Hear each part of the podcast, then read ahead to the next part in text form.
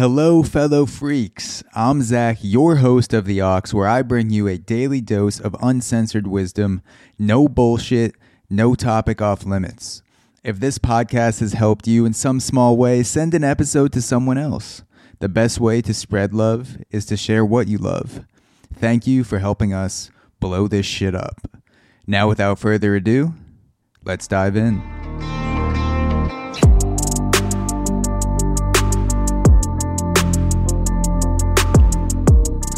Yung Gravy Secrets to Success Speed, Celery, and Sampling. Let's get into it. So, Yung Gravy is a 24 year old rapper from Minnesota. I'm a big fan of his work. The first song that I came across by Yung Gravy was One Thought, Two Thought, Red Thought, Blue Thought, Cooking up the Pork Chops he he does a lot of experimental rap in his own words. He incorporates a lot of sounds from past decades. Yung Gravy has a unique sound, and today I want to talk about some of the secrets of his success that I've noticed from interviews that he's been on, podcasts he's done. Uh, he, he's talked about some of his experiences in, in music and life and drugs and the whole music scene and his come up and I want to I want to get into some of those things today. And so the first thing I want to get into is speed or meth. And and there's a story that Yung Gravy tells on the Shit Show podcast where he accidentally did meth before his first ever show at South by Southwest in Austin, Texas. And this uh th- this made me think about, you know, if I were accidentally going to do a drug before a podcast, if I were accidentally going to do something, I would want it to be an upper. I would want it to be meth. I would want it to be coke. I would want it to be speed because I, I don't do well with downers. I don't like that that sinking feeling. I don't like that heaviness. I'm not a great weed smoker. I know a lot of people love smoking weed. It, it just hasn't been a tool for me to uh, perform creatively. So when uh, when Yung Gravy mentioned that on on the Shit Show podcast where he did meth uh, before his first ever show at South by Southwest in Austin, Texas, and it went well. It got me thinking about drugs and creativity in general because sobriety is one lane of consciousness. When you are sober, that is one slice of consciousness. And drugs have the power to bring you into an alternative place creatively. And it's not better or worse. I, I don't see drug use as, you know, being better than a sober creation. It is different though. When I'm when I am drunk or if I'm high on weed, if I'm high on cocaine, if I am on mushrooms, if I'm microdosing, that is changing the neurochemistry of my brain. And I'm able to go to places, I'm able to tap into thought processes, I'm able to explore things that may not have come about in the same way as a sober person. I, I am in a different slice of consciousness when I when I take drugs and when I have something in my system. And creativity, creativity is crazy. Cre- I think podcasting can even be considered a drug because there are times when I, I don't have anything for a podcast. Maybe I don't even drink coffee for a podcast. Most of the time, if I'm recording a podcast, I'll have coffee, water. If it's late at night, I'll have some whiskey or wine. But there, there are times when I feel high off of podcasting itself.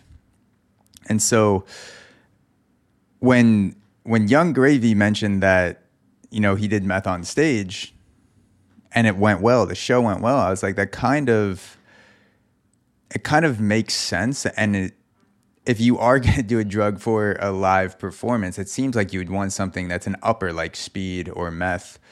Uh, and also, he did it unknowingly. He thought he was doing cocaine. He did meth. Um, and it, and it sounds like the drug aligned with his purpose for that show. That if you're going to perform, you need high energy. So take a drug that will align with what you want to do. And I'm at a point in my life now where I am open to taking drugs to party, but I, I think of drug use mostly as a tool. I, I, I think of it as a tool for creative ideas. I think of it as a, as a tool for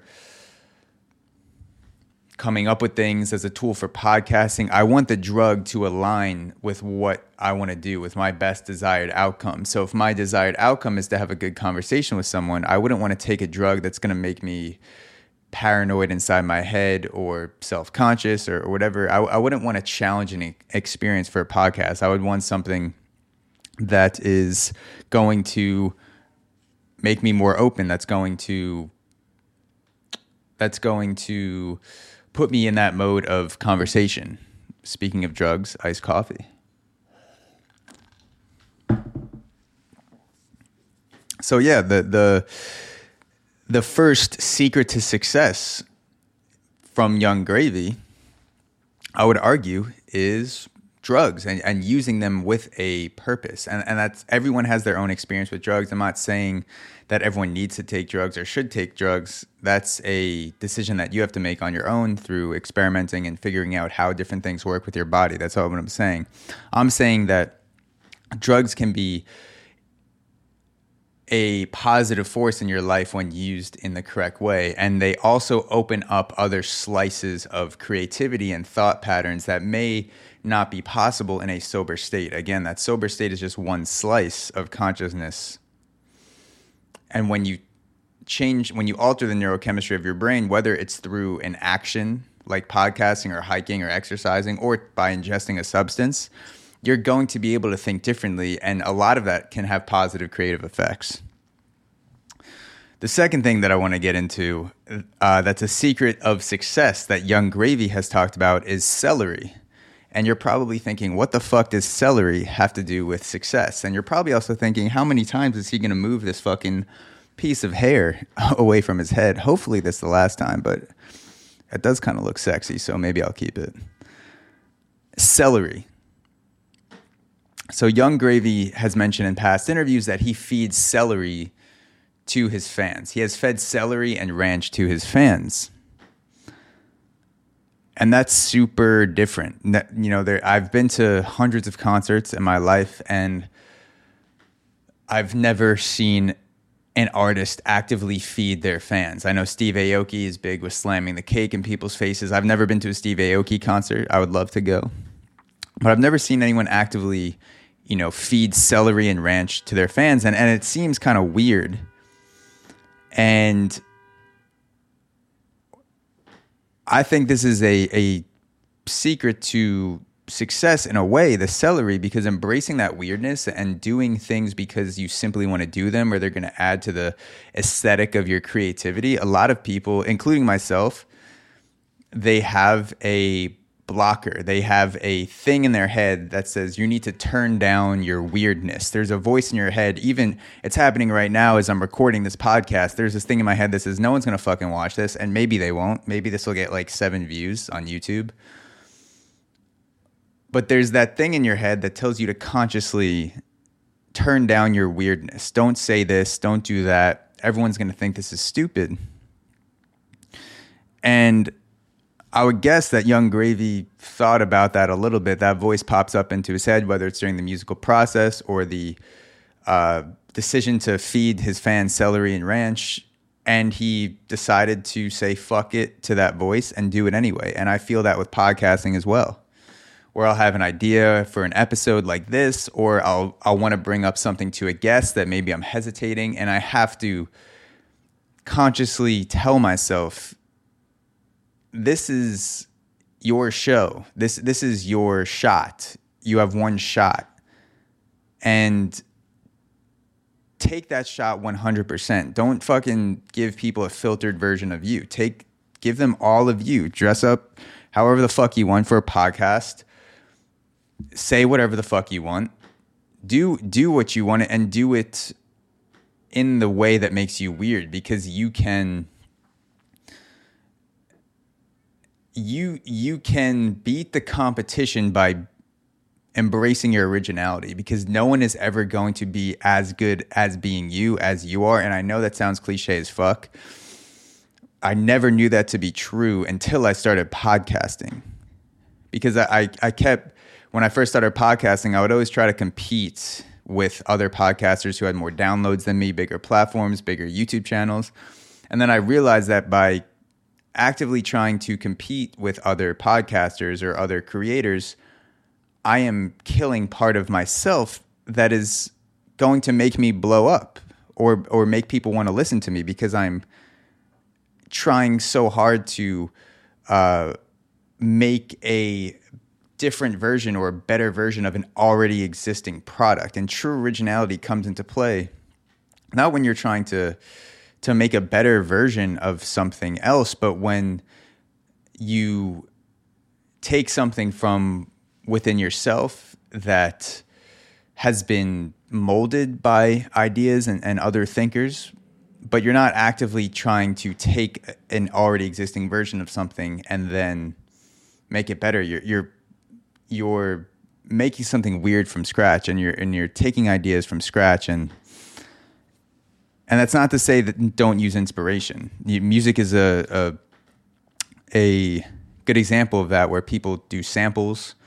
Uh, they take excerpts from other songs and they use that as inspiration. I'm not saying that inspiration doesn't come into play. I'm saying that don't w- use inspiration. Take what works from other creators. Use the things that inspire you. Use the things that get your attention. Use those things that you see as cool or informative or whatever, whatever your version of weird is, other people that do things that you like that is a similar type of weird, don't just try to make a better version of that or copy that.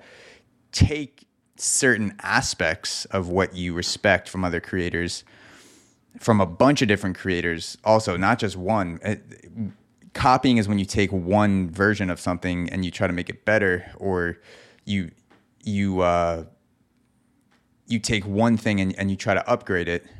True creativity comes into play when you allow dozens or hundreds of different influences to amalgamate into your own thought process, into your own creativity. And so take the things from other people that you like as creators and then use that in like this fucking stew, this pot of creativity and then shoot that off with your own fucking weirdness into the ether and see what happens. And when I heard Yung Gravy talk about feeding celery and ranch to his fans, that made me think of embracing your weirdness. And I was like, fuck, like that takes some weird thinking. That takes some original thinking to dip celery and ranch and, and feed it to your fans on stage or and, and consciously, you know, turn down the knob of that voice in your head that tells you you're being weird as fuck right now and people aren't going to like it. Rather, you're being weird as fuck right now and this could be awesome. This could be fucking amazing. This could be the dopest thing you've ever made because it is weird. You're not successful. You won't become successful despite your weirdness. You will become successful because of your weirdness and the fact that other people are drawn to it because maybe they're afraid of embracing their own weirdness and your weirdness shines a light onto their weirdness and that gives them permission to also be weird. And then it's a chain reaction of weirdness where we can all just be fucking weird and open and stop giving a shit about being weird. Whoo!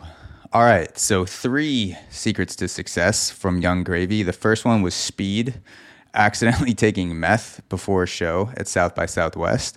Second is celery. The third one I mentioned a little bit, and that is sampling right after this drug break. So, sampling. Yung Gravy has mentioned that he's been through multiple lawsuits for sampling. And he says this on the Mikhaila Peterson podcast about sampling, about his thought process, about why he got into music and and what his what his thinking was. And this is the quote. He says, "From the start, my thought process was I don't have a lawyer. I don't know how to clear this shit. I'm just going to put it out with these samples. One of my first songs that ever blew up was sampling George Michael's Careless Whisper. If it blows up, I'll get attention. If they find it and want to sue me, they can't really sue me for more than I made on the song. In my mind, I don't want the money, I want to put the art out there. And that brings up a good point and is something that I've noticed, especially as a podcaster talking to a lot of other creatives, is that a through line of people who become successful is that they do what they want first and they apologize later. They don't, the, the saying is, uh, it's better to uh, beg for forgiveness than ask for permission. And that is what Yung Gravy does. He he blew up with songs that sampled other songs and he did it without going through the clearing process and the songs caught fire and that got him attention. And that that is what is important at the beginning especially you know for for me I, I can relate to this a lot is that I started wanting to over monetize the podcast super early. Like when I had less than a thousand downloads per episode, I was thinking about, you know, like how can I make money off of this podcast? What's important at the beginning is not monetizing and not making money. It's getting attention. If if you get attention making whatever it is that you make and you like break through that fucking wall and you just do what you want to do and you ask for forgiveness later, you don't ask for permission if you if you're making good art, if you're making things that other people like, eventually you will have an opportunity to make money off of it.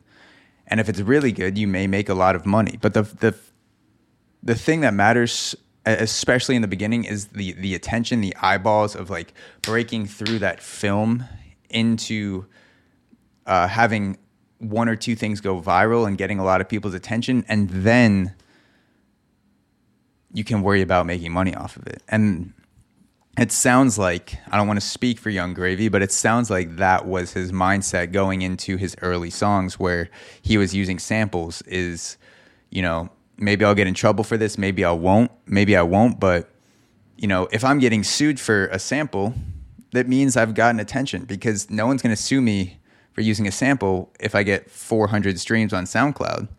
But if I get 40 million and someone's suing me for it, yeah, I won't make as much money off the song, but that's not what I'm in it for. I'm in it for the attention. I'm I'm in it to break through.